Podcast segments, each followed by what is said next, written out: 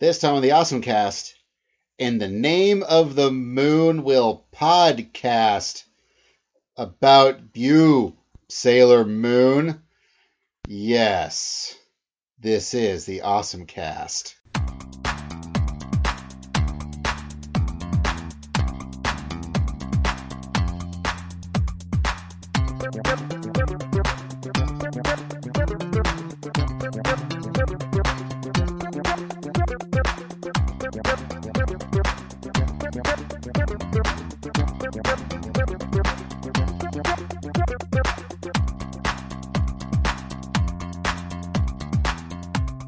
Hey, folks, we're the Awesome Cast, your podcast for everything awesome. I'm Basil, I'm Kevin. I'm Douglas. and that's us. So, how are we doing today? I'm good, I think. Good, good. Weather's been fun lately. It's been classic Alabama. It rains, it pours, it's sunny, then it rains some more type of weather. It was adventure getting Kevin. Yeah, it, it actually it's kind of weather does mess with my sinuses a little, but you know, it's uh, So, anything exciting going on lately? It's it's we actually I don't know when these are going to go up, but we actually recording a whole week after our last recording. yeah. Now So- the real irony is they went up in opposite order that we recorded them, but that would be I really hope not. Anna's already halfway done editing the Agretzico podcast, yeah. so that would be bad. Already heard that one. Yeah, I mean, yeah, it's just a week, one week later, we're jumping into this podcasting thing hard again. Yeah, it's uh, Honestly, doing this in the afternoon has done really well for us. so like far, so far. like we're still awake and refreshed and Yeah. and willing to talk. It's pretty good. Speaking of, so uh, how's Minecraft Watch? Minecraft is going good. Minecraft Watch is happening. Uh, just recently, all my villagers turned like I they were all huddled together in this one little house for some reason, and lightning struck right next to it and turned them all into witches. so that's how that works. Uh, So- evidently, Okay, now what does that mean if you have a witch in Minecraft? uh, witches are bad in Minecraft. They they throw potions at you, like harmful potions that do bad things. It's it's Huh. not good. I see. Is there perhaps some way to construct some sort of stake you can set fire to, with perhaps them adjacent to it? Uh, what? I'm asking if you can burn witches at the stake. It's, Oh. Uh, you know, that's a creative way to, to go about that problem. uh, I will have to give that a try. I just killed them with arrows. yeah, but you know that's uh, you can kill anybody with an arrow. How do you know they're actually witches? It's uh, Well, because they go. oh well, that yeah, that's a good indicator. Uh,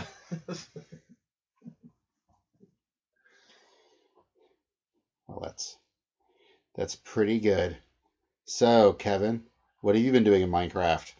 Not a thing. Watching Doug play Minecraft because I know Jack about Minecraft, and somehow watching Doug play Minecraft, I I always get to a point where I almost want to play it, and then it kind of fades by the time I've actually gotten home.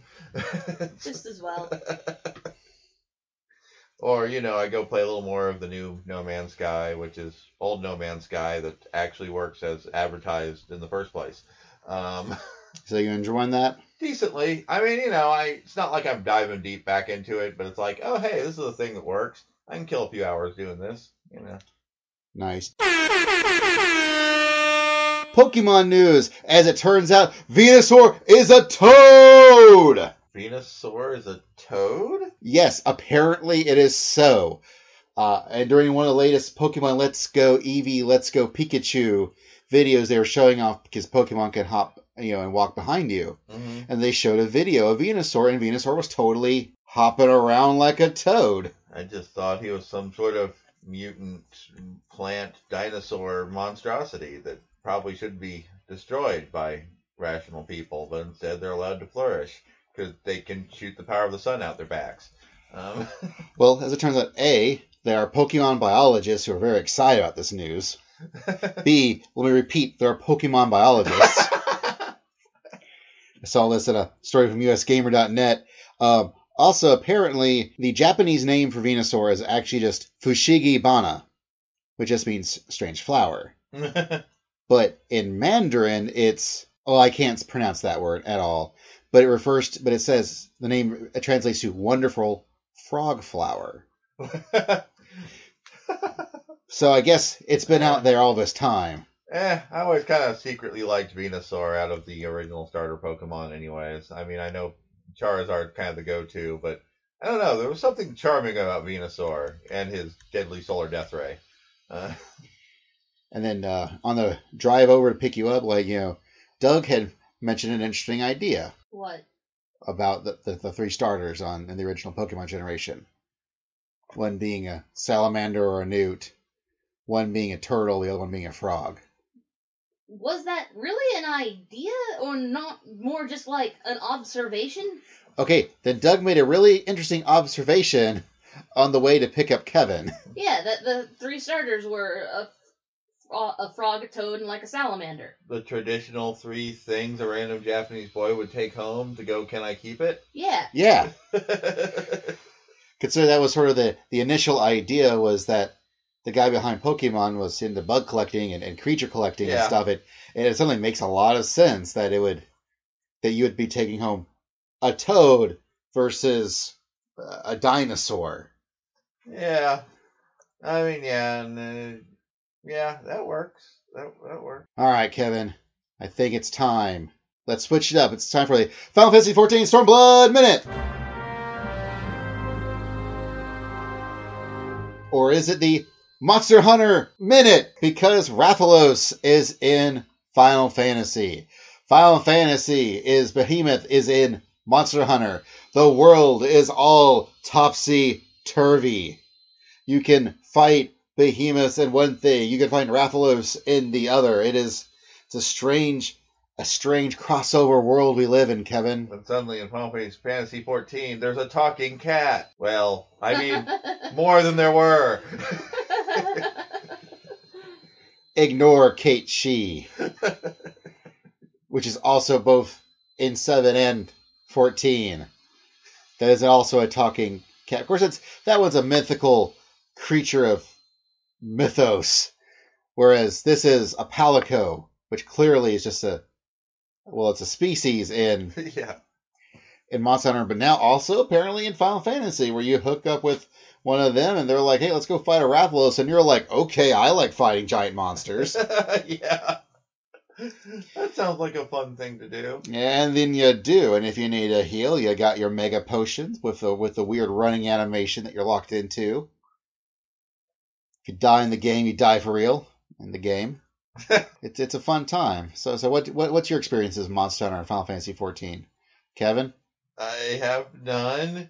I don't have an active 14 subscription, and I've barely played any Monster Hunter ever.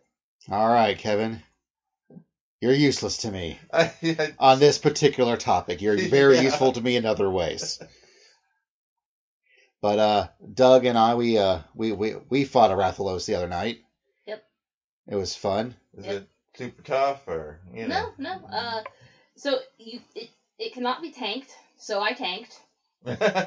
Now, other things happen during the battle where it's still helpful to have a tank. yeah. Now, there is two versions of the fight. There's the basic one, the basic fight, which is an eight man, and then there's an extreme, which is a four man, which is a weird inverse of what you normally see in a Final Fantasy trial fight. Yeah, yeah, yeah. But the idea is that in Monster Hunter, you only have four people in a party. So therefore, the Extreme Rathalos fight is actually even more Monster Huntery. So you have only four people. Um, it is very much untankable. Mhm. Um, there's elements of tanking in the eight man, but there's none in the four man. It just goes after whoever the hell it wants. Or, Right. Yeah. Also, healing is useless um, halfway through the fight in normal. It's just useless in the four man. And you have your Mega Potion, that's the only way you can heal. Ugh.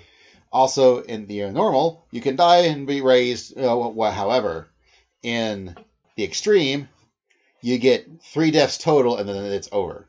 Ooh. So, and the extreme is in fact harder. But there are moments like halfway through the fight, you actually get to mount the monster and do like the famous stabbing into animations from the game. Uh, you actually, when you when you finish the fight, you actually have to quote unquote carve off pieces of the monster, and that's actually your your turn ins. Oh for items. Like so, they they they definitely went they went pretty far into making this about as much. There's Monster Hunter sound effects. yeah. Um, yeah, the palicos when they do when they actually make their cat noises, it's the palico cat noises, which does in fact eerily sound like cat noises for reals. Yeah, I uh, I have uh, I have seen video of people like the new Monster Hunter game and like doing their little Palico voice checks, like selecting the Palico voices and having their cats being like, "What is that?" and going over the TV and even like kind of swatting at it. Well, now that I own a cat, and I was hearing those noises, I'm like, oh my god, you sound like my cat. yeah, I this is getting kind of creepy, Monster Hunter. yeah. I didn't realize how creepy. But no, it's it's been a good time. It's been a good time. I'm, I'm also the new um, thing of Eureka has opened up Pagos, and that is a Eurekan good time, or at least a time in Eureka. Uh, we're not quite sure how it's going to play out in this particular version of Eureka just yet. It's only uh, this is Wednesday. Um, the Tuesday yesterday was the day this patch opened up, so this is pretty Uh, fresh content, at least for us talking about it. Who knows when this episode's going out, but at the time of me talking, it's brand new, fresh content, and we don't know. The last area of Eureka turned into what people refer to as the train would roll around, where you would go from fate to fate to fate to fate, fighting the big monsters in those fates. like you do. And that's how you get the majority of your experience. Well, in this one, people aren't doing that yet. Now, I don't know if that's because there's not as many. It, it, I don't know if the train's just not viable or if we were just so early into it Nobody no- knows where to go yet. and there's no real train to happen yet. But the Yeah. train might happen later. Who knows? Um, but thankfully, um, this is going to be a pretty. You know, as we keep this going, there's there's lots of 14 stuff coming down the pipe. As we're about we're hitting the fifth anniversary, so of course there's the Rising and the summer event, and who knows what else is going to happen. So yeah, that's been your Final Fantasy 14 Stormblood minute.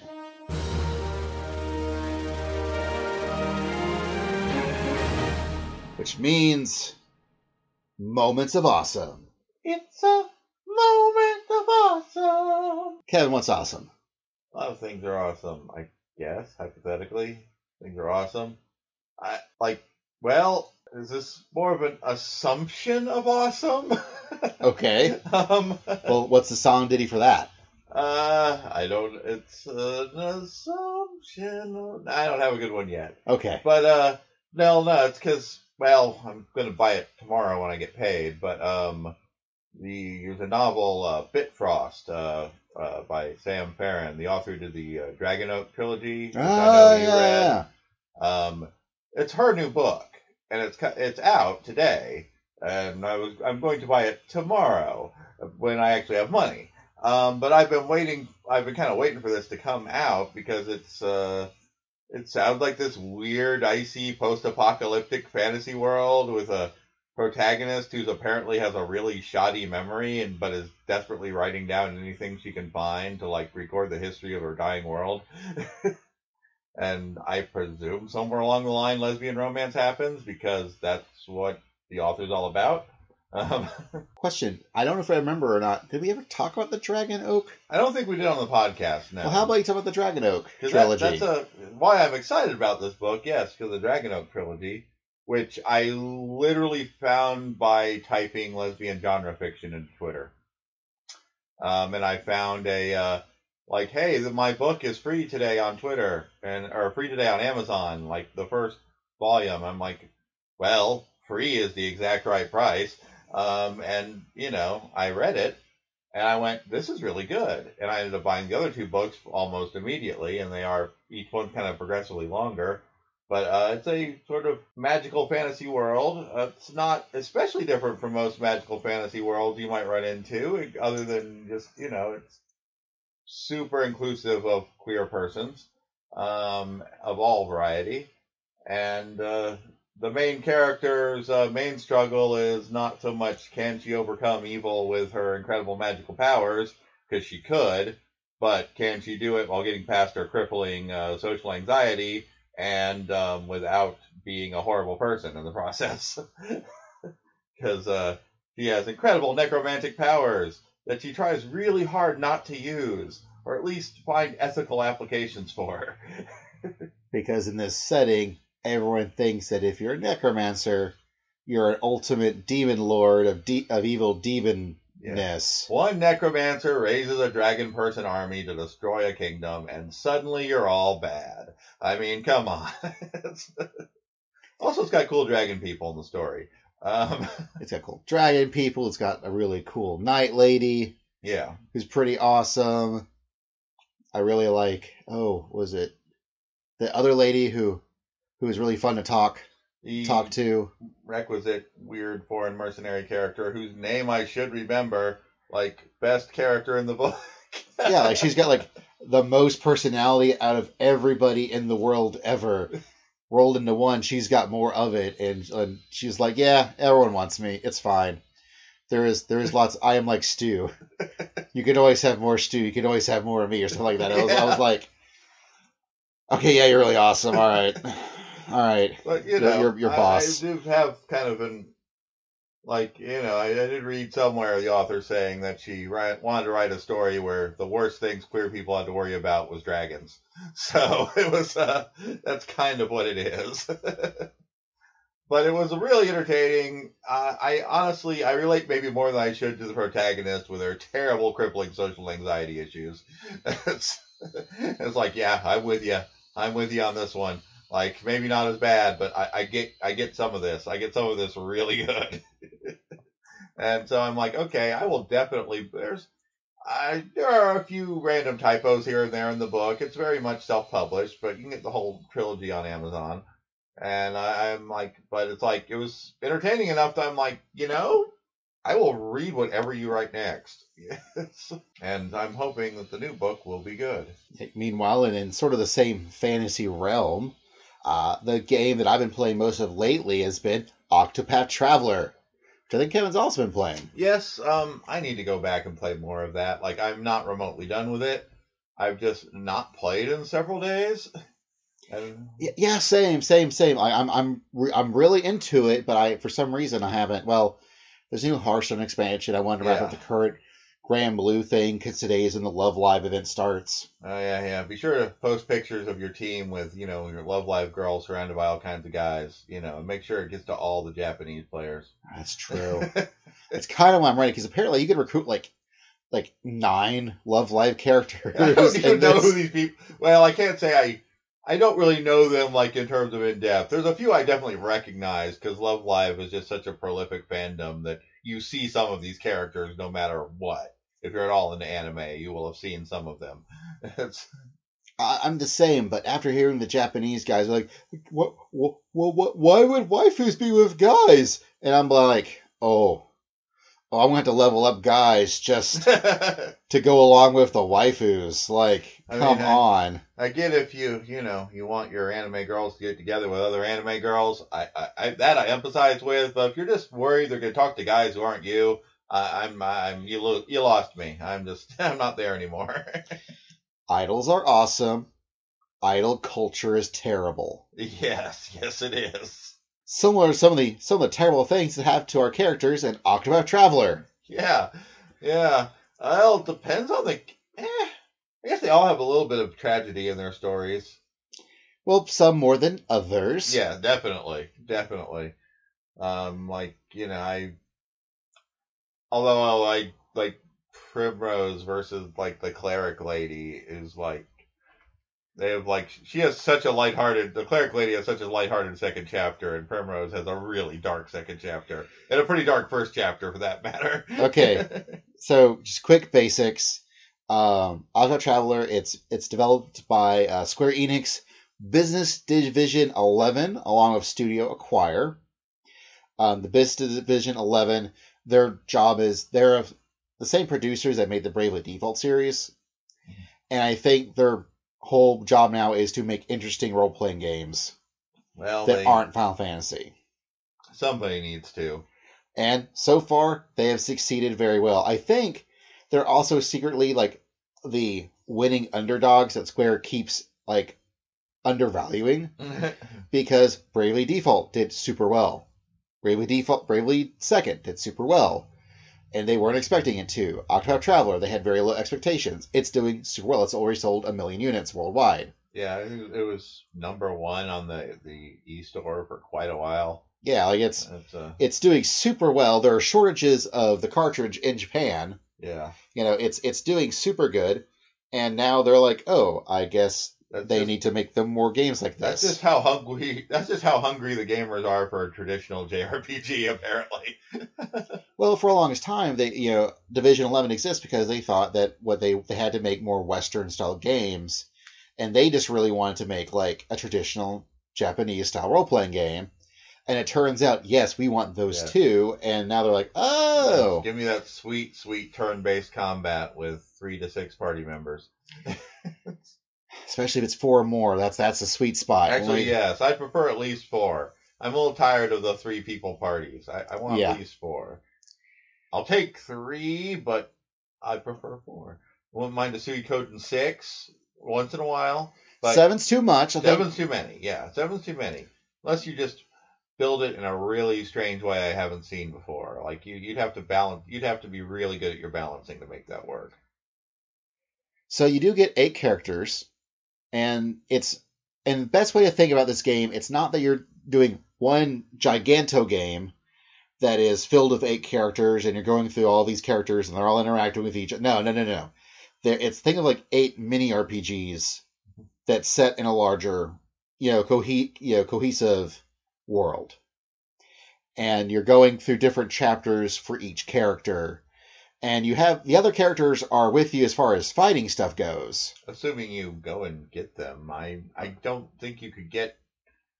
I mean, I almost don't see how you can avoid it, but you know, it, and I don't know why you wouldn't. But I guess there's nothing making you pick up a character. You could try to go through all of one character's chapters. I don't recommend it. That sounds suicidal, or for the kind of people who like to beat the original Final Fantasy with just one white mage.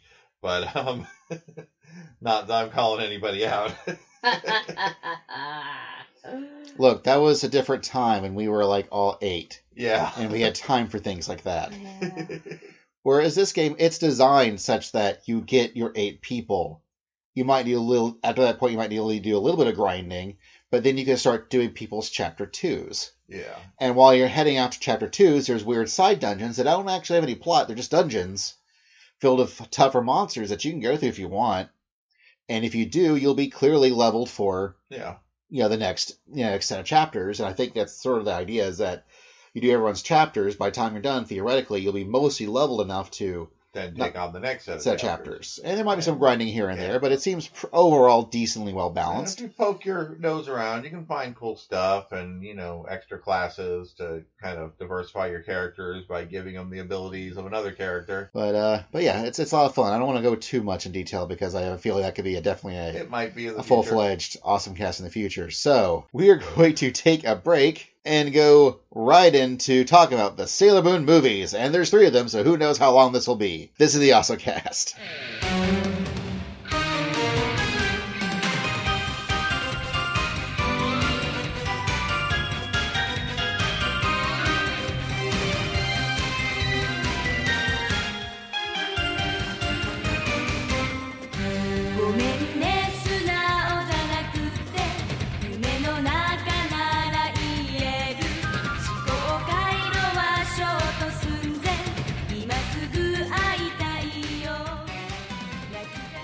really? Do I really need to describe what Sailor Moon is? Do I really? Do you, do you think I really need to do that? Maybe. Yes. I mean, I you, the kids don't know who Sailor Moon is anymore. yeah, that's that's my She's point. like she turned forty. It's. I mean, the actual show isn't that old. I just mean by the date she was born, Sailor Moon would be like forty by now. Okay, so back in 1991 in December, a mangaka known as Naoko Takeuchi started this manga series called Sailor Moon. Kevin, what, what's Sailor Moon about, really? I mean, really? Uh, really, I I feel like it's an examination of the dichotomy of what society expects of us versus what we can actually accomplish, and that you know sometimes there's more to us than what the world tells us there is. Awesome, that's deep, man. How, how, so how does how does Sailor Moon actually achieve this? Um, because she's a whiny little crybaby who gets magical powers and then becomes queen of the universe. All right, that's that's that's valid. Yeah. I mean, really, it's it's a kind of. I'd say it's your typical magical girl show, but that's because it kind of made the stereotype, in, at least of the modern magical girl. Yeah, I, I will feel. I mean, it's it's you know, it's not Sally the Witch or anything, Well, but yeah, no, but but it is. I I think it's sort of as much as like I refer to sort of as Tenchi Muyo as the Super Mario Brothers of harem shows. Like Super Mario Brothers was not the first you know platformer, no, no, but it is the platformer that sort of rede- redefined the mold of what a platformer should be in video games. yeah. I mean, Sailor Moon owes definitely like what you would call a magical girl show. Before that would have been things like yeah, Sally the Witch or Minky Momo, Majokko Tickle, um, a few other ones. But you know, they're just kind of oh, it's a cute girl who somehow has magical powers and stuff happens. Usually, mostly humorous. Um, take a little injection of you know like Cutie Honey and like Sentai shows, and then it's like you got Sailor Moon, who's a magical girl, part of a team of magical girls who fought monsters with their magic powers to protect the Earth. And that's really it in a nutshell. and it's it's very much a phenomenon. Like it was, you know, in the '90s and even early 2000s, and frankly, even now with the whole Crystal Yeah. series, you know, it it, ha- it really has, you know, I mean, had new life to it. Sailor Moon was part of a safe sex campaign of, of just a few years ago, I think, in Japan. It was like Sailor Moon says, always use a condom. Now, is that how you get Chibi Usas? Well, no, but you want to make sure you get Chibiusas when you want Chibiusas. Ah, Not good beforehand. point. Good point. I mean, we we see what happens when there's too much Chibiusa. So this also, of course, you know, had a huge 200 episode TV series that was directed by a myriad of episode directors and showrunners and what have you. And from that, it ran from, and the anime ran from March of 1992 to February of 1997. yeah, the original series. Yeah, so, you know, was it a five series? yeah, five, oh yeah, five separate series with like the original run, not Crystal, but Right. And, you know, as a part of that TV run, because again, this is, you know, a legit phenomenon. Like if you if you think of anime, even nowadays, a lot of people, at least of our age, you know, there is, you know, you're gonna have as many people mention it as Sailor Moon as you do like Akira or even Pokemon. yeah. And it did make its way to US TV in its own meandering, badly dubbed format. But what didn't at first were these like three different movies. Uh, Sailor Moon, uh, the movies R, uh, S, and Super S, which is going to be the um, the in fact the topic of our discussion tonight, today, whatever time you're listening to this. Since Um, they seem to have magically found their way into US theaters recently. And uh, yeah, it was neat. Uh, Fathom Events, along with Viz Media, they actually put the mo- the movies in theaters again, and Doug and I were uh, fortunate enough to actually be able to go see them in the theater. And that was there was like was that last year they also just had R by itself. Yes. That was I saw that in the theaters. Yeah, yeah, that that that was that. I actually ended up seeing that on my honeymoon with Anna, Mm. you know, in Georgia, and that was fun. Uh, that one was R plus the little um, sort of series recap. Yeah. Up until that point, they did. like all our sen- something all our senshi or Yeah. like that. That was just you know, quick little, just really basically exist to tell you who the characters are in case, you know, you have no clue, I suppose, or maybe kids drug their parents there and they're like, I don't know what the Sailor Moon is. Uh, oh, okay. I, I think I get the basic gist. That tuxedo boy have a boyfriend. I don't know if I'm comfortable with that. and then they, you know. Yes, he did. But we'll get into it later. So now, like now, okay. So a little bit more background. You know, well, Naoko Takeuchi, she certainly did make the manga, and that is what everything is based off of. yes. And that is itself a really great work. It's a fun manga to read. Like I do really recommend go reading it. Yes, although the uh, the TV series is a wildly expanded version, they they definitely had to pad it out to uh fit the more of a fifty-ish episode run. And that that's sort of important because it did allow other creators to sort of help put a little bit of their own footprint into sort of the DNA of the show. Like, for example, I think one of the most important names of it is actually uh, Junichi Sato, who was the very first director of the Utena TV series. He did the first, like, up until I think halfway through, like, S. Sailor Moon series. Um, he in the Sailor Moon series, he was. Yeah. You said He- Utena. Oh, well, no, that's somebody else. That's later. Yeah. Um, Sailor Moon to uh, Sailor Moon, Sailor Moon R, and halfway through Sailor Moon S. Uh, he was one of the main people behind it, and, and he's done other stuff. Like he worked on you know his own things, like things like uh, Magic Users Club or um, Doremi. He's also one of the main people that uh, have worked on you know Pretty Cure, including like the latest one. Which is kind of the spiritual successor to Sailor Moon in many ways. You know, he's also worked on other things, things like Goldfish Warning and Princess Tutu and Kaleidostar. Like he is, he has done some really, really neat things throughout the years, and I'm pretty sure he sort of set sort of the the TV style blueprint Hmm. for Sailor Moon that you know all the other directors, you know, eventually you know, sort of riffed on, and one of them was you know one of the major things that sort of started him off. Um, uh, Kunihiko Ikehara, who you should people who have been listening to Awesome should know that we absolutely adore. Well, I know he is probably my favorite director. He's a trip. Um, I mean, I say that like he's not my. I mean, the Utena movie is my favorite movie of all time, so I guess he's my favorite director. So- Like you know, he started with you know he from from Sailor Moon he went to Tana. He also did Penguin Drum, which we did a a, a very pretty fun, awesome cast on. Uh, he also worked on a, a Yuri Kuma Arashi, Yuri Bear Storm, which Probably should do an awesome cast on. at some point, but I really, I do not feel well equipped enough to really understand the in- intricacies of being gay in Japan to really have the co- sort of commentary necessary True. to really dig into that show. Is Ikuhara gay? Uh, Uh, question mark. that that's a good question. I mean, I know that he has cosplayed as Sailor Mars before, uh-huh. and when he has cosplayed as Sailor Mars, as far as he was concerned, he was in fact Sailor Mars.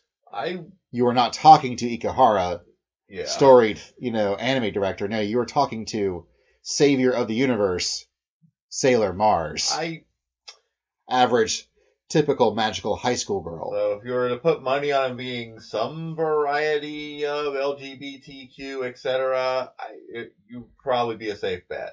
because he, he has throughout all of his works he's had some Yeah. element of that in it and japan doesn't typically include an element of that in it so it does make me wonder Yeah, I eh, given a general kind of feeling of everybody's bi in most of his works. It's uh, yeah, I don't know. well even in other works it's it's very like subtle nuance subtle nuance things that aren't always like pan service fan servicey Right. Yeah, no, I if uh if he's not, he must be have his finger on the pulse of that culture somehow. It's like he must be intertwined in there in some way, even if he himself is is not specifically gay or bi or any of the other options. But- And another direct, the other one, the major director, probably in talking in, you know, as far as conjunction Sailor Moon goes, um, is Hiroki uh, Shibata, who, as far as I can tell, seems like, well, if you need episodes of anime directed, he can direct those, or she can direct those, um, those animes for you. Because this person has worked on things like Getter Robo, uh, Gege no Kitaro in the in 1980s and 1990s. Uh, he he or she worked on um, episodes of lately Tiger Mask W. I think it's a he, I think, Um, but I, I could not tell you for absolute certain. Worked on things like uh, some a lot of the Digimon episodes, some of the Cutie Honey Flash episodes, uh, Kiriko Man episodes. Um, But just you know, go sort of go to, man, who's going to direct our episode this week? yeah, this this person is very adept at directing your episode for you. Uh, another thing, uh, another person really important is uh, Sukehiro uh, Tomita, uh, and he is uh, the major screenplay writer behind most of the episodes of Sailor Moon and two of the movies.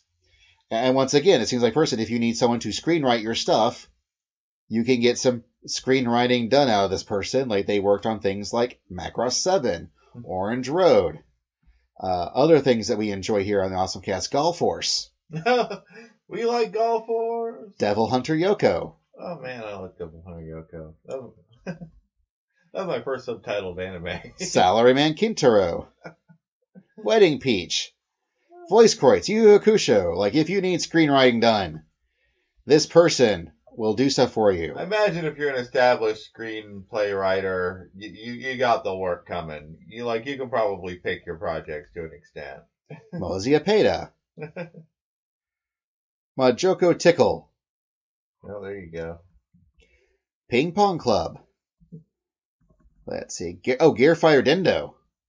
That's a show that we never got in the U.S. That was, well, it's like the same guy behind Gundam Seed. It was like the same director as Gundam Seed and Seed Destiny. It was his. Uh, if he's uh, like if he's the Michael Bay of anime, Gear Fighter Dendo is his The Rock. It's like the one that's actually good. Uh, Aura Battler Dunbine. oh, I love Aura Battler Dunbine. Sarah, Celestial Legend. That exists. Dougram. Oh, I like that. See, this guy's just right. This guy's Agatha Christie no Meitantei Poirot to Marple. Yeah, the Okay, now I'm, I'm just reading random That- things yeah, that, that he did on, on, on It's Wikipedia. a Poirot and Miss Marple, like Agatha Christie. Yeah, yeah, anime. It exists. It adapts their stories to anime. Uh, that's interesting. I actually like to see that now that I am reminded that exists. I don't know. Someone sub that. And also another screenwriter, which we'll talk about later on, Yoji Enokido, yeah, that's one that's uh. who that, that that that person also a story who worked on things like Utena and Star Driver and Host Club and Melody of Oblivion and uh, Captain Earth. And so we will definitely be Yeah, I'm pretty sure wrote the screenplay for the Utena movie. yeah. So you know. Um, there is definitely some talent here that we'll be talking about. Um, and really, man, there are some things that I'm really interested in seeing what what could have been. mm. Like, for example, um, Sailor Moon R. Uh, we know that Ikuhara and um, and Okido uh, was, you know, they worked worked really well for with Utena, but they don't work together on this movie. Um, that was actually it was Ikuhara with a script. Uh, the screenplay was by uh, Tomita. Mhm. So let's talk about it. Sailor Moon R. I'll say you want to start with the best one first, huh? That's Well, if we're going in order, it's still. I mean, no matter Yeah. what we do, it's the first one. This is the story of, well, boy, Ikar really wanted to get Mars and Moon together, so let's give Mamoru his own boyfriend. Let's see if that works out. yeah, well, you know, he just befriended a nice alien boy on who was looking like a human on Earth at the time. And it's uh, like if anything, I'd say it does a good job of you know being showing that in the flashback that Mamoru is just a nice kid who wants to make friends. And the little alien boy is totally in love with him from, you know, moment one. Um, From moment one, what you'll discover about, and man, Ikuhara, like, I feel like he- his footprint is on this movie from, like, the very ass beginning. yeah. they they start off with a movie, and no other movie does this, where it's clearly they they're mentioning what they are each Sailor Scout. Like I am Sailor Moon, I am blah blah blah blah blah. I am Sailor Mercury, I am blah blah blah blah blah. And every time they do, it's clearly they're on a stage, and then they look at like the camera, and there's a neat sound effect that goes with it, and they're clearly like on a they're on like a stage, and there's shadows on the back curtain. Yeah. and you you're really getting the the the a vibe of them putting on a performance in a theater. And it's this you know because they're you're watching a movie. You know and it's and it's a very much a sort of a metaphorical thing that only Ikuhara did yeah. and then when and in each of these movies you have a different you know opening set to Moonlight Densetsu. uh, which is you know the super good opening to Sailor Moon that everyone knows and loves. And man, comparing this opening to any of the other openings is a disservice to them. because holy crap, he knocked out of the park. Where you could definitely see like inspirations that of your of like the driving scenes from Utena and the movie already right there. You know, where you're watching like them on this bus and it's and in the background you see like the buildings moving in a really interesting manners to to portray the the more the, the momentum of them driving around and all the camera angles are moving and they're doing things and everything's in a constant state of flux. And it's very happy and go lucky until the very last moment then you see a giant rose you know disperse with ominous music. He's like oh yeah oh yeah you thought this was going to be good nah man this is going to be great Roses, man, roses. and that also sets the opening scene for like them being at this giant um Like a botanical garden. I yeah think. botanical Yeah. gardens yeah and they're checking out flowers and this and that and Just having a good old time. you know wondering if they can really you know really punk sailor moon and usagi from from getting some good good makeouts with mamoru. And the next thing they know the big fountain goes out and suddenly there's flower boy being like hey mamoru it's your boyfriend. He be back. Hey mamoru. And he does not sound like that at all. Like Man, he should have. no, no, no, that'd be terrible. where Usagi immediately goes, uh, back off. This is uh, my boyfriend. You can get a two step in. and you know it's not gonna be. It's gonna be messy. Uh, And it's, ah, this movie was so good. it was really good. He does a magnificent job of interweaving this whole storyline just very neatly into the, the background of the whole show in, in, in, in sort of a prequel setting, you know, in flashbacks that makes him totally fit in context of the movie without having to like negate anything else. Yeah. So it really feels like this is in fact like a part of the actual Sailor Moon mythos. Yeah. And, you know, minor, it's a super minor point, but it's also like the only movie that doesn't like have canned animation for the special attacks. like it's the Yeah. same stock animation that they run for their special attacks. It actually has unique animation for them, even if it's the same old attacks you've seen. Well, it's true, and they also do it in interesting ways, and you know, just uh, the only the only thing animation wise that, that that tears this movie down any of, of any amount is the sad decision to use early early ass CG Yeah. To show off the final battle area. Yeah. Or like the giant flower asteroid or whatever that was. whatever you want to call it. The overall animation in the other movies is better, but I feel that that is less to do with anything else about the movie. It just technology at the time to do animation. Plus, it's more about the technology than the execution. Yeah, like and and also possibly the budget. Yeah. Like Well, I would also argue, um, and I, I I was going to get into this into the other movies later, but they're also doing more through animation in R. Yeah. Like I noticed this especially in, in S, where everything's on like a st- everything's in still shots. Yeah. Like if you see like if you can picture your your, your movie screen and there is a picture of like the background, mhm. they're moving on that background, but the background it never moves. yeah, Or if it does, it's just a scan. It's just a pan. Yeah, Gara loves his background to do things. like whereas like this movie's constantly like moving yeah the camera angles are always interesting and they will move around and so like there is way more like activeness going on in r versus the other two and so i kind of wonder if the overall animation in the other ones are better just because they're they're trying to do less. they're they're they're, they're not working as hard Yeah, they're they're being less ambitious. you know, it's uh, they've got better animation technology, so to an extent, it looks better in some ways. but no i think r was you know R looks the most like a movie. It does. Like, I I very much will. I think the other two, they look like super well animated TV sh- TV shorts, Yeah, um, or, or or episode three parters. Whereas R like Yeah. feels like this is this is a movie. This is a grandiose stage where the Sailor Scouts can really shine, fighting really cool Yoma Yeah. and Like if you were gonna just go see one CR, you know, like if someone like you know has put a curse on you, you can only watch one Sailor Moon movie for the rest of your life, or you will die. Watch R. Um, and realize we're saying this as really big fans of the Outer Senshi too. yes.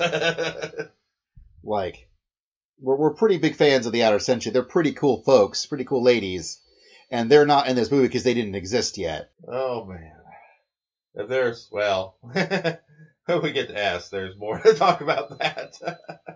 It's true.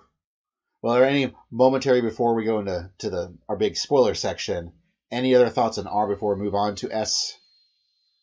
eh, super good. Ikuhara doesn't believe in nipples, but Sailor Moon never has, so that's okay. That's, um, All right, let's move on to to S. The Snow Snow Princess Kaguya, I believe. That's Princess what, Snow Kaguya, S- Snow Kaguya, Snow- I don't know. Those three words exist in some sequence in the title. so this one was um, S was directed. Uh, this one was done by uh, Shibata. Uh, also screenplay uh, by uh, Tomita. Mhm.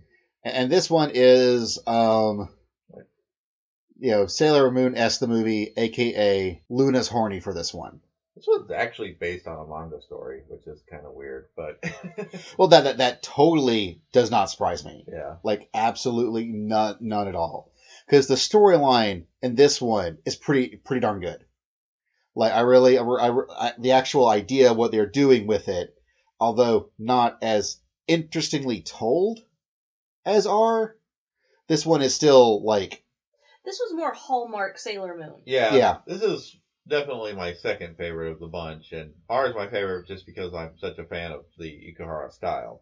But so. This one is where it's during the winter months and everyone's having fun doing winter things. And, and in the entire movie, it feels like everyone's wearing clothing size a little bit too big for them. that's how you know it's cold. That's how you know it's cold. They've got layers. Yep. and Luna gets sick. And Artemis is like, I, I could get you home. And Luna's like, Psh, whatever, Artemis. No one needs you. And everyone's like, oh, Marshmallow. Okay. So, when we went to go see the movie in the theater, uh, they were, Viz was showing little, um, uh, customized, like, so you're waiting for the movie. And a lot, a lot of times you'll see like little trivia questions for various things and little previews for upcoming things, like either TV shows or movies and stuff, if you get there before the movie. Well, Viz had their own version of that, where you would, where there'd be like Sailor Moon related trivia, as well as uh, commercials for all their box sets. And one of the questions was, yeah, they were describing Artemis and like what was Artemis's name, and one of the options was Marshmallow. and ever since then, whenever I, we talk about Artemis, uh, usually my wife Anna or our friend Esther, they'll they now just refer to him as Marshmallow. And during the movie, whenever the myriad times where Luna just shuts Artemis down, and he is all sad and dejected, everyone's like, "Aw, Marshmallow." Because yeah, this is a It's a little bit of the love dynam- dynamic you saw in Aggretsuko, Yeah, where yeah, he's a he's you know, obviously super into Luna, and Luna, I don't know, is not especially receptive to this at the moment. Well, I, I kind of wonder if this is a case of this. So Luna gets early on. Luna gets sick, and Luna is taken care of by some um, astrologian, not astrologian. Astrologian guy with his, his magical cards. yes, That's no, no. Astrologer. astrolog astrologist, Astronomer. astronom. Yes, yes. He's an astronomer. and he takes care of her, and she's like, "Ooh, he's hot." And in her Ooh. defense, he is, but that's I mean, okay. I mean, yeah, I mean, okay, sure, he's got an astronaut girlfriend, but you know, yeah, but they're, for most of the movie, they're they're really on the rocks they are. because he has PTSD from previous seasons of Sailor Moon. he apparently was watching on the moon when Serena fought Queen Beryl. And and he still He's like, no, I felt weird energies coming from the moon. I'm sure, pretty sure I saw a moon princess at some point on the moon. And they're like, you're crazy, man. You're crazy. And I'm like, no, man, you just watched the, you didn't watch those episodes. You didn't watch those episodes, though. He's legit. He's just got PTSD. You leave this poor boy alone. Surprised there's not more people running around Tokyo with serious PTSD and well, every anime series, but Sailor Moon in particular. Um, Well, in Sailor Moon, they they address it specifically that it's it's part of like the magic of what's going on Yeah. is that once everything gets restored, like people just forget about it. yeah, It's like how they can't recognize that Serena is Sailor Moon. yeah. Boy, I'm glad I like Doug, read Douglas Adams because it's so easy to just call it a somebody else's problem field. Yeah. Also, yeah, and of course, there's always some mystical baddie who falls in on, a, on an asteroid, Well, as they all do. they all do. Because, well, it fits with Sailor Moon because in Sailor Moon as a whole, space is terrible. And everything out there wants to kill us. Accurate. And a piece of that fell, and he found it, and now it's making him sick.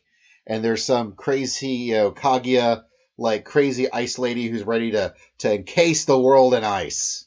Because, you know, Because that's what she needs to do in life. That's that's her deal. yeah, it's uh, she's got little weirdly cute snow monsters to help her. Like, I don't know, I like their weird little long dress look to them, even though I think that's their actual body is that long dress. But, um, And- And it's more or less how the Senshi girl's going to get out of this one. yeah, but this one has the outers in it. It, it does. It does. I mean, I don't know. You don't know how much I just live for that little brief scene of them, like in the coffee shop, just kind of like drinking coffee. And it's like, yeah, it's pretty insignificant, but it's like, oh yeah, there they are. They're just doing something in normal life. Watching the movie, one of the best moments was when Doug's husband Barry goes, "Who are these girls and why are they competent?" Why are they so much more competent than the others? who are who are these three girls and why are they so much more competent than the others? Yeah. Yeah, Yep. sadly, if there's one thing, uh, Crystal has kind of made me forget how generally incompetent Sailor Moon is the majority of the time. Because she is actually fairly competent in the manga and Crystal after a certain point. Well, it's true. I think it was one of those things where they had they had way more episodes in the TV series Yeah. to they had to to move Sailor Moon up, yeah, you know, she- to build her up, and so she is kind of doofusy a good portion of the time, and that that comes through in the movies as well. Yeah. And just, you know, the whole purpose of the outers is to show up and bail the inners out of whatever mess they're in. Like, so many times. That's like, So Sailor Moon was one of my first anime, if not my first anime, that I was a super huge fan of. But then it's been a while. It's been a while since I've really gone back and watched it. And I have to say, I didn't quite remember until until Sailor Moon S. And the, the S until we watched rewatched the S movie. And then suddenly it just all came back. How often Sailor Moon just goes on these little rants mm-hmm. that are completely unrelated to like the boss. yeah. Like the boss of Sailor Moon S was like, "Ha ha! I'm going to freeze the world," and Sailor Moon goes, "The warmth of love. You you just want to freeze the world because you don't know what love is. No, I just want to freeze the world." And Sailor Moon just continues to go off on her own tangent. Where you're seeing pictures from like Safari, or you know, and cute animals, and Yeah. like and the connections of love and grandeur, and she and and, and she's like, I just want to freeze the world. What what does any of this have to do with love? And you know, while we're wishing for stuff. Oh yeah, but we'll, we'll get into that in a little bit. But yeah, S S was interesting, but like I think it's I think that's the core of the story, and it, and it does help that it was based off a short story by um, Takeuchi. But again, it just wasn't near. I mean, well, certainly well animated, and it looks perfectly fine. Mm. It is not nearly as dynamic, and especially watching it literally like ten minutes after R Yeah. really was really showed me just well sorry Shibata Ikuhara is a way better director than you are like Not that Shibata's bad. Again, this movie is very is It's a good movie. it was a good movie. They just had a genius direct the Yeah. first one. It was uh, they played it way more safe and way more formula to the show. And then and then we have Shibata's second movie and the last one of this trilogy, Supers or Super S. Ah, It is a movie that exists. I think if you like Sailor Moon, you can just skip this movie. If you don't like Sailor Moon, but you're being forced to watch Sailor Moon, you could probably maybe negotiate watching this movie instead of watching the season of Super S. Which would probably be your best choice. Oh. But if this does give you a chance to in, in, in fact watch Amy's First Love first, yeah, as this movie had it, yeah. Yeah. I actually do like Amy's First Love. It's not. it's like it's a 15 minute. brilliant. Yeah, it's, it's- I think it's extremely charming. it, yeah, It's extremely. It's actually my.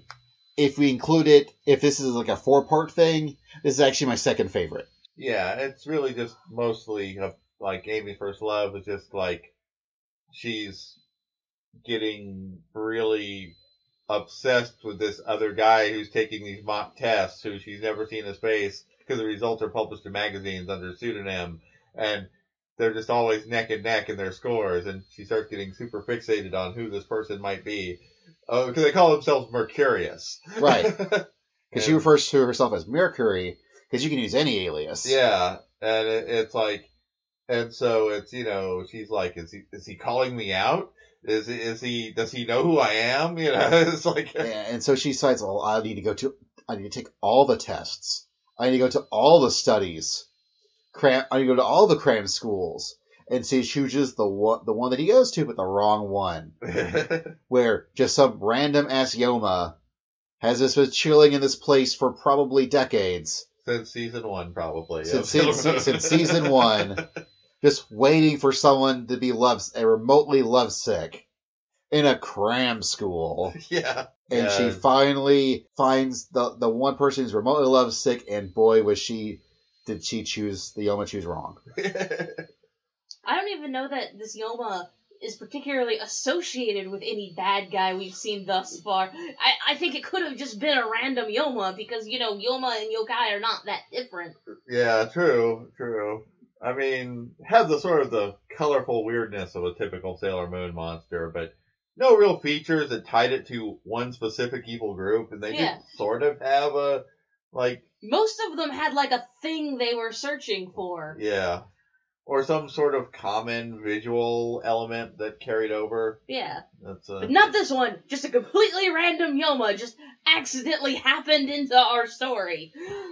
yeah. Although I am, will forever be amused that uh, Amy thinks uh, Albert Einstein is absolutely dreamy. Um, Yeah. That one's really fun. Like, watch, definitely watch that.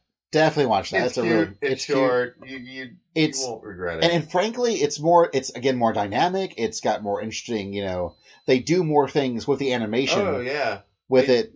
Amy totally Itano circuses the monster, and uh, Yeah. it's great. Like it, it's actually a, a brilliant little bit of animation. I wonder again. I wonder if they just got a big budget because it was a short. probably. And, and so that one was like it's and man, just having to watch Super S after watching that again, It's- it really drills down. Um, it's just uh, there's. I don't want to say there's anything technically wrong with the movie. it's, Okay, S, the movie was a really good set of episodes for Sailor Moon. yeah, Super S is a set of, sail- of episodes for Sailor Moon. Yeah, yeah, yeah. like the biggest problem with S is it followed almost the exact same uh same gimmick, same general premise as uh, as the the oh what were they called the circus Dead was it Dead Moon? yeah Circus? Dead Moon Circus Yeah, they did kind of have a sort of a circus performer vibe to the Yeah, bad they- guys in this movie, also. they had a very like they had a very like young children's cl- entertainment Yeah, it kind of is this kind of this Pied Piper scheme where they're Yeah. stealing children, and you know, so of course Chibiusa gets caught up in it, and unfortunately, there's Chibiusa falls for a silver-haired pretty boy with the fir- with a name who- that begins with P. Yeah, that's um. See, this is my problem with the Super S series in general. Is I think there's way too much focus on Chibiusa, and I don't like the little Pegasus kid. And this is the little Pegasus kid 2.0. Um, Yeah. Yeah, she. Boy, does she get herself some some furry boys. yeah, and of course I'm totally of the Chibiusa and uh, Sailor Saturn camp, so um, I, I don't like seeing her with boys, but not in that Love Live way. So it's it's a movie. Like I don't I don't regret seeing it. yeah. It, it was still a fun time. And the outers show up mostly just to, you know, throw special attacks at things. Um, Yeah, I feel they were re- like they were way too underutilized. for not showing up at all in the Super S series, and then, oh, they'll be in the movie, and they just kind of go, we're here to throw special attacks at things. Yay, Space Sword Blaster. Aren't we cool? yeah, like I, I did notice that there were more visual. They had better action in this one. Yeah. Like there was like they definitely were doing a little bit more with their with their special attacks and things. Yeah, yeah. and the actual animation was again like a little bit, a little bit better, better step up, but not a huge step up, and the storyline wasn't nearly as good. Yeah, I mean, like, well, there's like, yeah, there's nothing technically wrong with the film. Like, in terms, that's actually pretty well put together, but in terms of story, it's, eh. There there was an event for every Sailor Scout to throw her two special attacks. yeah. Uh, there was an event for for Sailor Moon to go. I'm going to do the thing, and for everybody to shout out, "No, Sailor Moon, you'll die!" No, that didn't happen. Uh, didn't it though? No, that was what's weird about this one. I- Oh, But it did Well, have I'll- the. I'll- it did I was going to get down to the spoiler section Yeah, though, yeah. so let's Ah. pause. We're going to take a break. Well, but it did have the requisite tuxedo mask shows up to distract the monster that gets his butt kicked. Yes, it did have that. but he does actually get to show up, like and actually feel like he's actually doing something. Yes. Like this one, he actually got to get a lick or two in. Yeah. and he got beat up real good, but he actually just got beat up with it. He actually like, physically got in physically with it, and it was like, oh, he's Because he he's almost competent in this Because he temporarily forgot he's just a guy in a tuxedo, and it's very nebulous if he has any powers at all in this version. Yeah. All right, we're gonna take a break. We'll come back with spoilers, such as they are, and then questions from people like you. We'll be right back.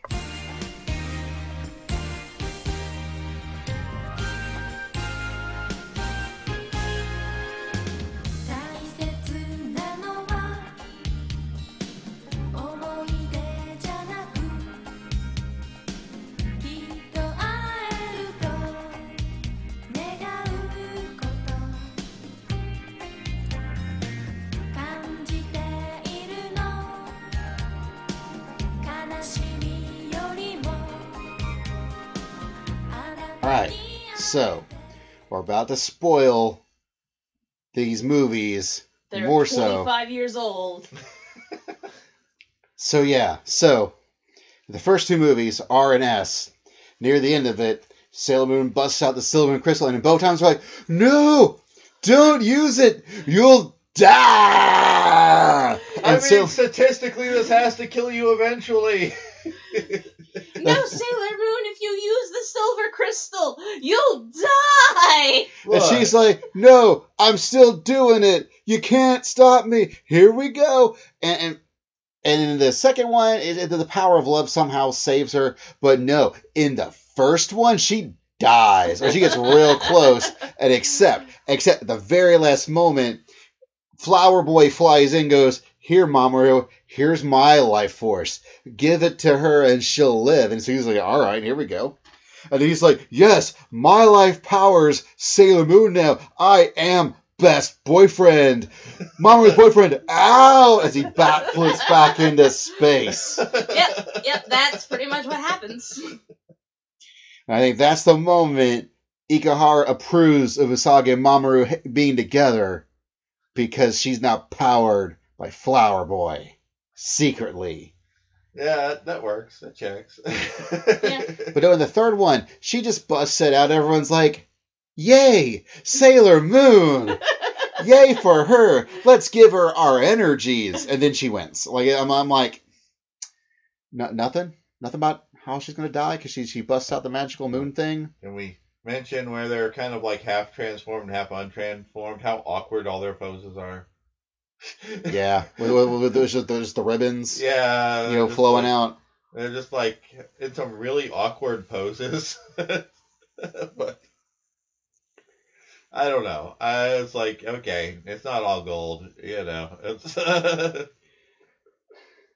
It's, uh, I mean, you can only draw people sitting on the ground so many ways before you start having to get a little weird to make sure no one is sitting the same way. But um also something else that you know that, that Doug reminded me of during we were finished watching the movie as we we're driving home. That all these kids were being flown on these airships powered by these ferries. They killed the fairies during the course of the movie.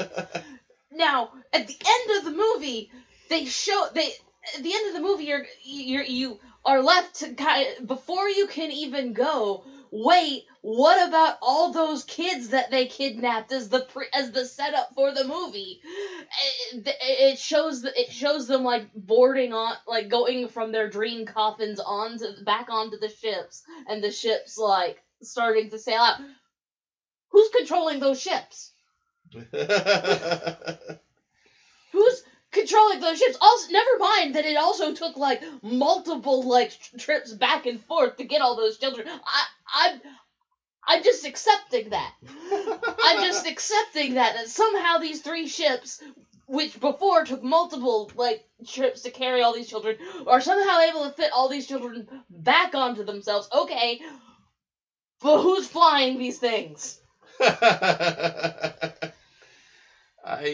yeah, it's kind of a that that's uh I accept that at the very end, like, as Sailor Moon and, and Chibiusa are saying goodbye to the one fairy boy who, like, turned good as part of the movie and is now Chibiusa's boyfriend.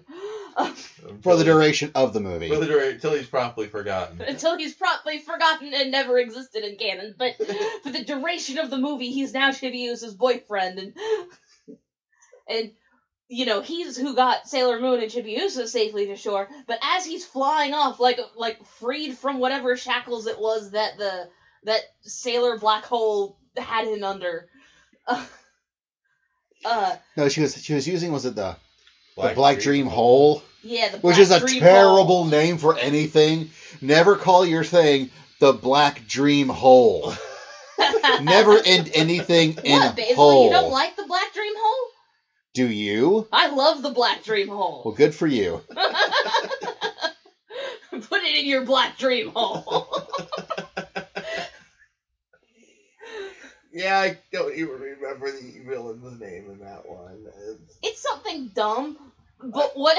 I mean, it was basically a recycled Queen Helenia, anyways. Well, but, I I think it was Badadia. yeah, I I think it was Lady Badadia. Uh, but I mean, she really was just basically like bad was the first Yeah. part of her name. That's what I remember. Is that literally bad was the first part of her name. Uh, but she was basically Sailor Black Hole. Sailor Black Hole. Well, no, if you looked at her costume, like her costume actually was a modified Sailor Faruku uniform. Hmm. and and, and it fits thematically with uh you know in in the next in the fifth season of Sailor Moon uh, is that Sailor Moon Eternity? Uh, Sailor Moon, Sailor Star. Yeah, it's, it's stars like the the bad guy is Sailor Universe. Well, Sailor Galaxia. Yeah, Sailor Galaxia. But yeah, all the bad guys are sailors themselves. You know, they're space sailors. Except, you know, although she's Galaxia, everyone else kind of abandons the like start to be are like metal and animal combinations, or you know, it's like Well, Well, Sailor Moon is clearly very pro furry. yeah, I mean, again, yes, Chibi Usa's got, you know, a Pegasus boyfriend, a birdie boyfriend. Uh, you know, clearly that is that is, you know, she brings all the furry boys to the yard. and Luna's not, you know, So- above a little uh, cross species experimentation, as it turns out. well, so- she the real bad guy is Sailor Black Hole and her Black Dream Hole. that is going to that is threatening to consume the entire world between her loins. She just wants to put that world in her hole. Yep. There's nothing metaphorical here. Like I think there isn't. I think this is all just a terrible accident. But man, yeah, but going back to previous point, poor Luna, and she just wants to get with this astronomer, but she can't because she's quote just a cat. a magical talking cat who's not only super smart but possibly immortal. Yeah, yeah. Uh, The entire time she's like, "I wish I could talk to him" or something. I'm like, you can just go, You Just go talk to him. just Talk talk, to to him. him. In fact, she almost does at one point. She Right. goes, "Oh, I can't. I have to go meow." Meow. Until the very end, where Sailor Moon's like, "Using the use crystal power." Okay, while I'm doing that, all right, all right, Luna. Now you're like human for like I don't know, t- oh, uh, two minutes. Is that all you, you need? Two yeah, minutes. it's like she goes on this completely unrelated tirade to the snow to the snow bad guy, defeats the snow bad guy, and then just you know while she's wishing for stuff, she also wishes Yeah. that her cat could be a human. If I remember the actual manga story, like the manga story, if I remember, is more just Luna falls in love with the astronomer guy and gets turned into human temporarily as like a New Year's present or something. And it's like there's hardly a plot about a monster trying to destroy the world, you know. It's like no, no, this is about like Luna, go get you some of that, you know. Yeah. like Sailor, Sailor Moon makes a New Year's makes a Sailor Moon wish yeah. To turn Luna temporarily into the finest piece of ass in that entire show. Uh, also, you know, because it's a Naoko Takeuchi design, probably, and it's pretty. It's more closely adapted than most of the sailors' outfits in the original animated series. She also looks like an adult. Yeah, yeah. even yeah. though I've heard that she's supposed to look younger than Usagi, but I don't know. That's She doesn't. She looks like an adult. that'd be creepy. So let's not think that. Um, Well, I think, at least as far as the movie's concerned, it feels like she has been aged to match yeah, astronomer guy. yeah. So I, that's my And at least head canon, anyways. I mean, I know she's got kind of a younger sounding voice in the Japanese, but I weirdly still flash back to the DiC dub of Sailor Moon, where, where she's like this super proper old British lady. yeah, and that's uh, that has colored my mental image of what she would should be like as a human. Uh, so it's not exactly what we got, but it's like, yeah, no, no, yeah, Sailor Moon, just like, yeah, go get you some of that. it's like, and then in the end, when and then in the end, when uh, and then in the end, when she goes, but which her boyfriend, her astronomer boyfriend, goes back to like her at his astronaut girlfriend, and Luna is just like walks sadly back to the group. She looks up and she sees Artemis, and Artemis is like. Oh yeah, baby! I'm still the only sentient cat around, sentient immortal cat around. And she's like, yeah, yeah, you are. And by next movie, they have a kid. Who's from the future? Just like Chibiusa. So we don't know exactly when they hooked up, but you know, it's foreordained.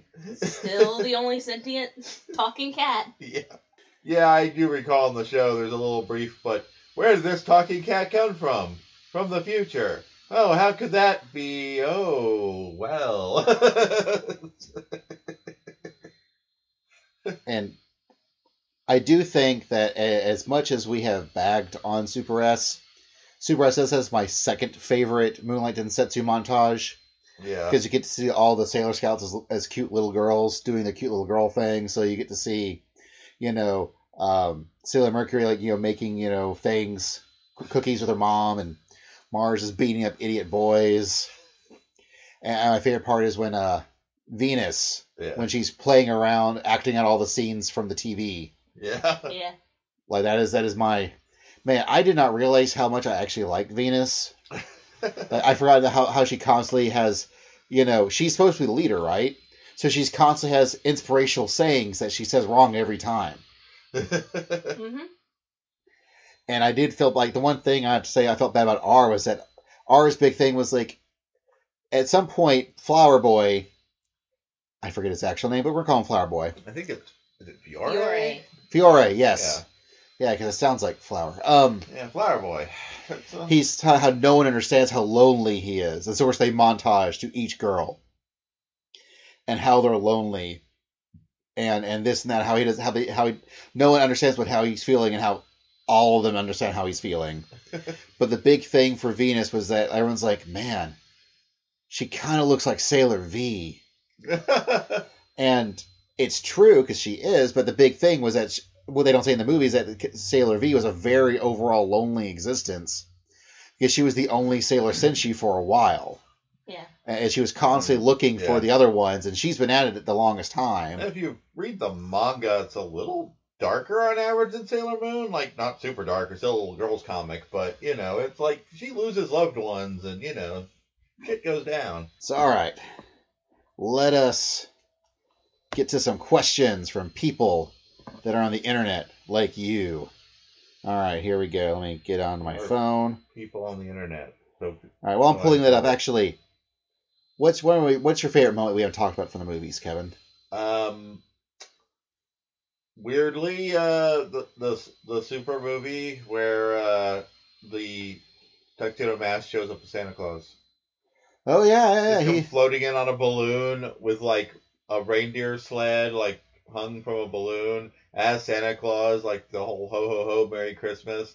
Then he like rips off the Santa costume and his tuxedo mask underneath, and he goes, "And Happy New Year!" Oh yeah, and Sa- the Sailor R movie, Tuxedo Mask is just kind of hanging out like in a window shop. and somehow gets from the window sh- in the in the shop to a to a telephone pole. Yeah. Like he's on top of like street lights, and I'm like, I'm pretty sure that wasn't that high. Uh, h- how did that even? Whatever, Ikuhara, you do you. you missed the awkward shot of him shimmying up the pole. No, no, he's straight up. It's it's it's a He- he continuous jumped shot. And you saw like him flip in the air. No, I think he just steps onto it. I don't even think there's anything dramatic. He just gets there. Ah, It was so weird, but and then of course again, the third one he just sort of shows up in a tree, yeah. and he almost seems like he's useful, but he's not. Don't be deceived, Sailor Moon. That's not actually a donut. that makes sense in context. I love Tuxedo God, Mask. you're right. I love Tuxedo Mask. He's he's absolutely useless, but man, you just you just love him. I don't know. But you know what? Props to, to Sailor Moon during the thing where they're trying to convince her to just hang out with with Mamoru the whole time, and it, it flies back to it. She asks a question that he wouldn't answer the first time she asked, and this one's like, "Oh yeah, I'm just only here for you," and that's it. She's like, "You're not my Mamoru." See ya. I'm about to activate some Moon Crystal power and beat your ass.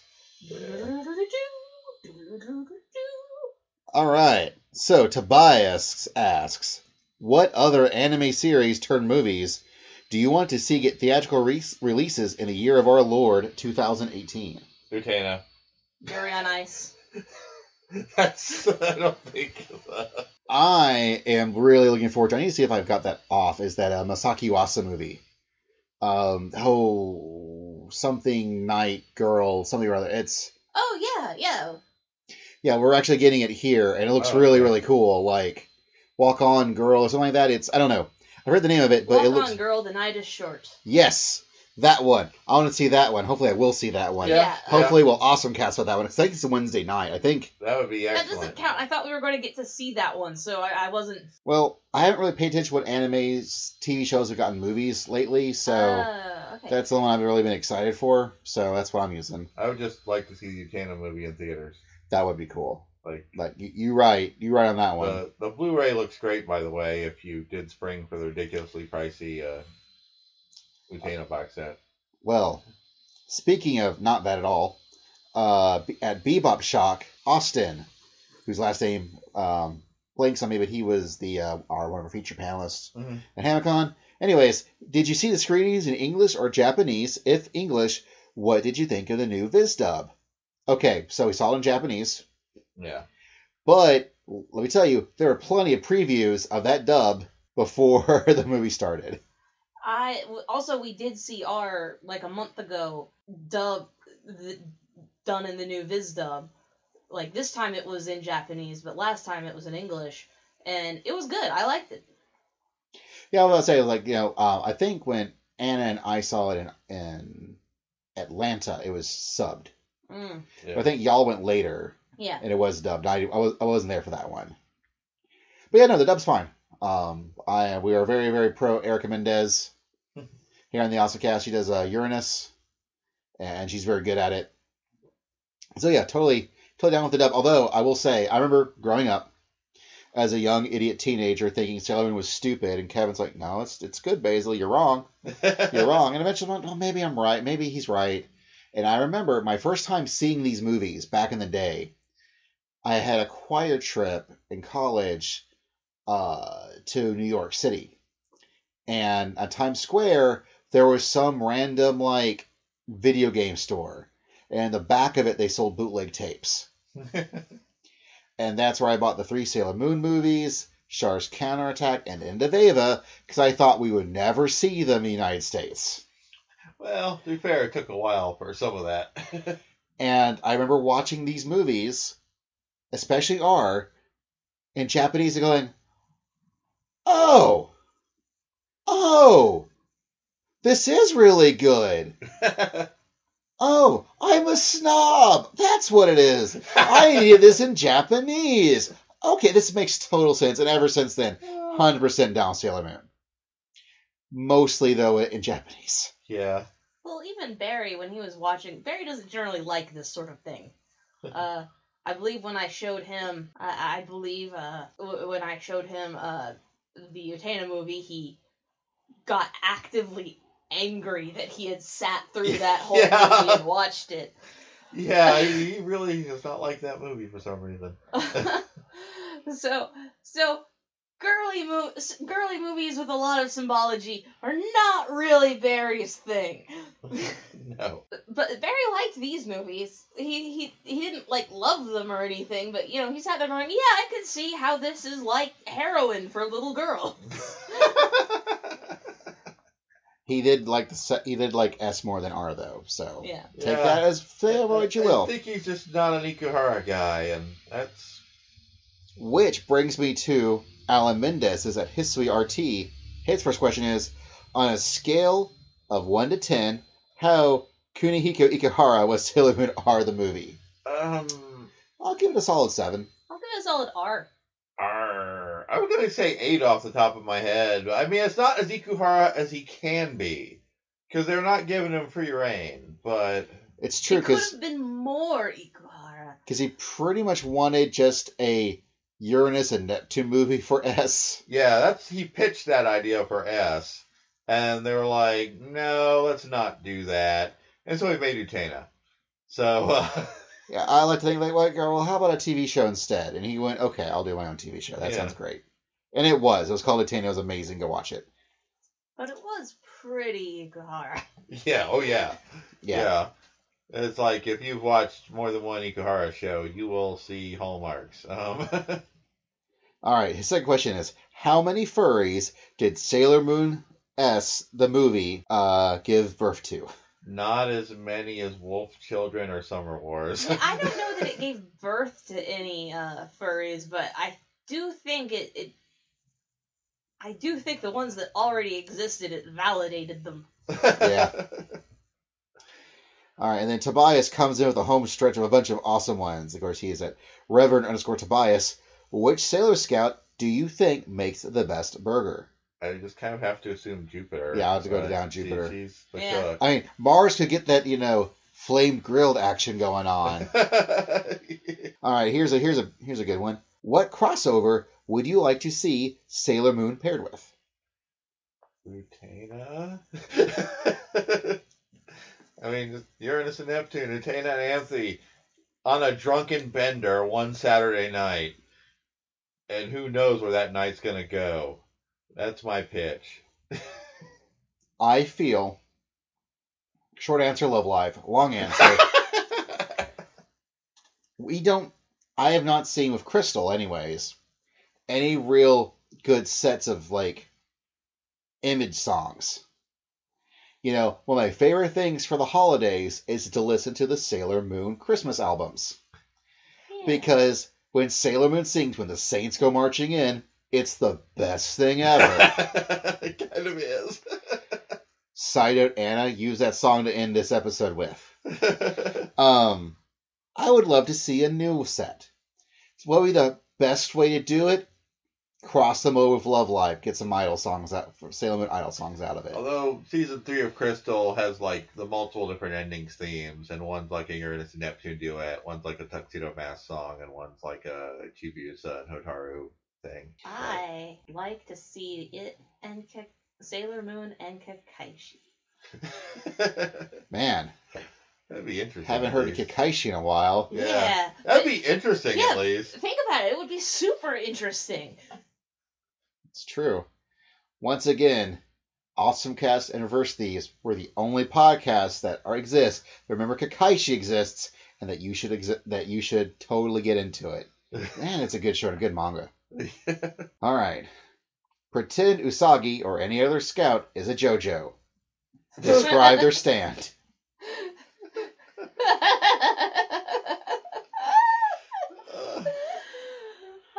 Am I- Am I cheating if I'm pretty sure Haruka's is called Lesbian Seagull?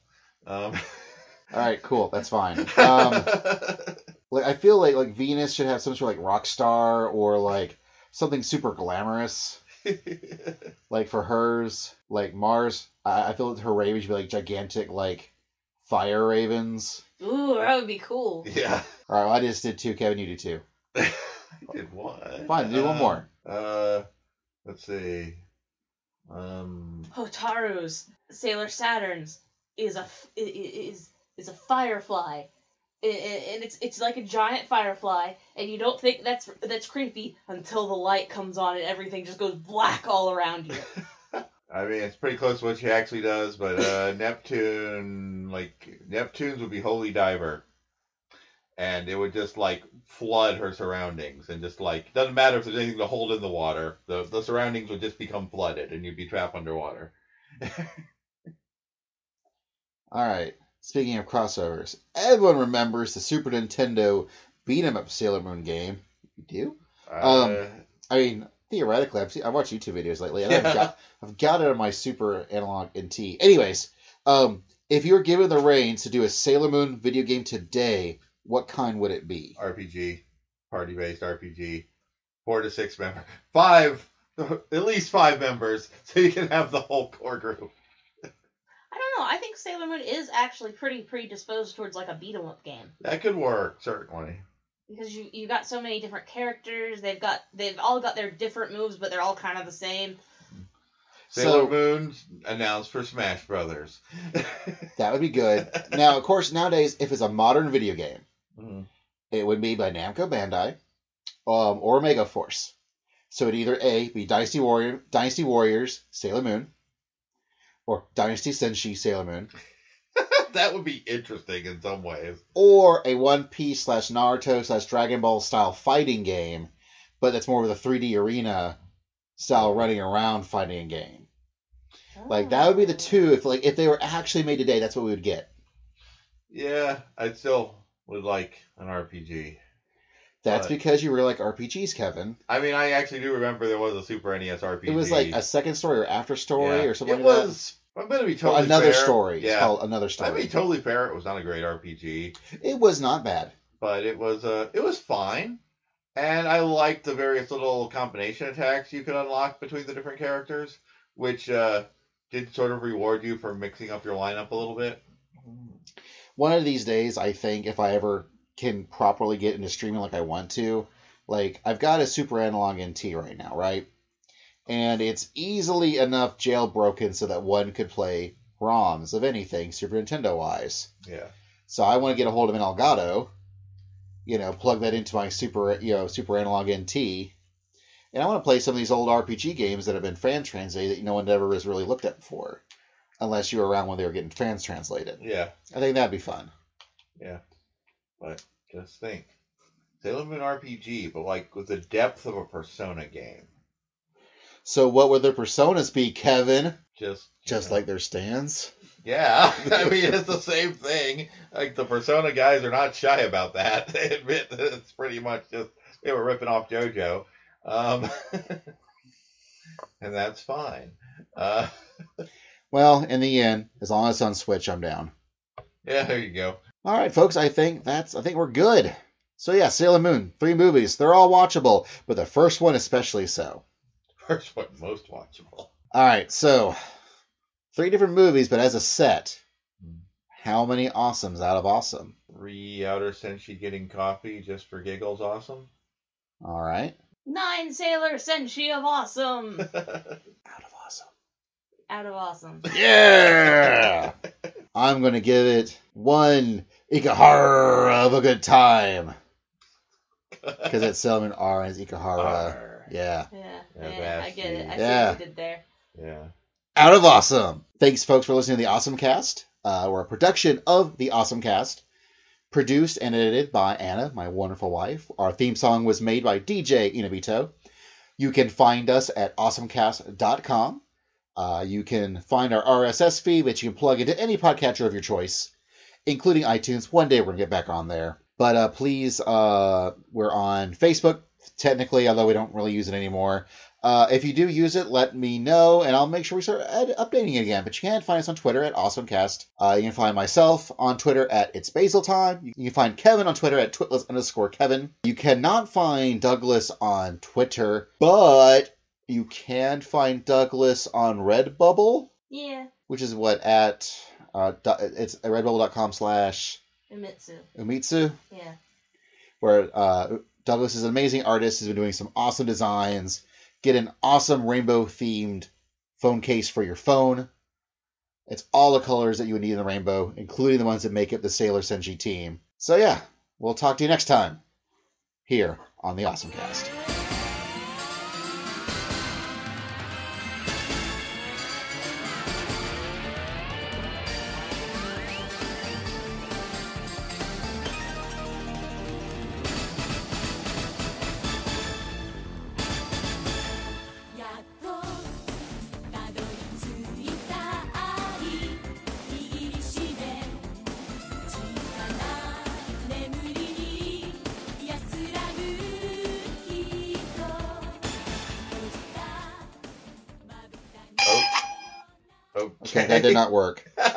Was I was I was hoping for an air horn, like a cool like boo boo boo boo boo, but that did not. That did not go. No, it didn't. That, that that did not work at all. No. Understand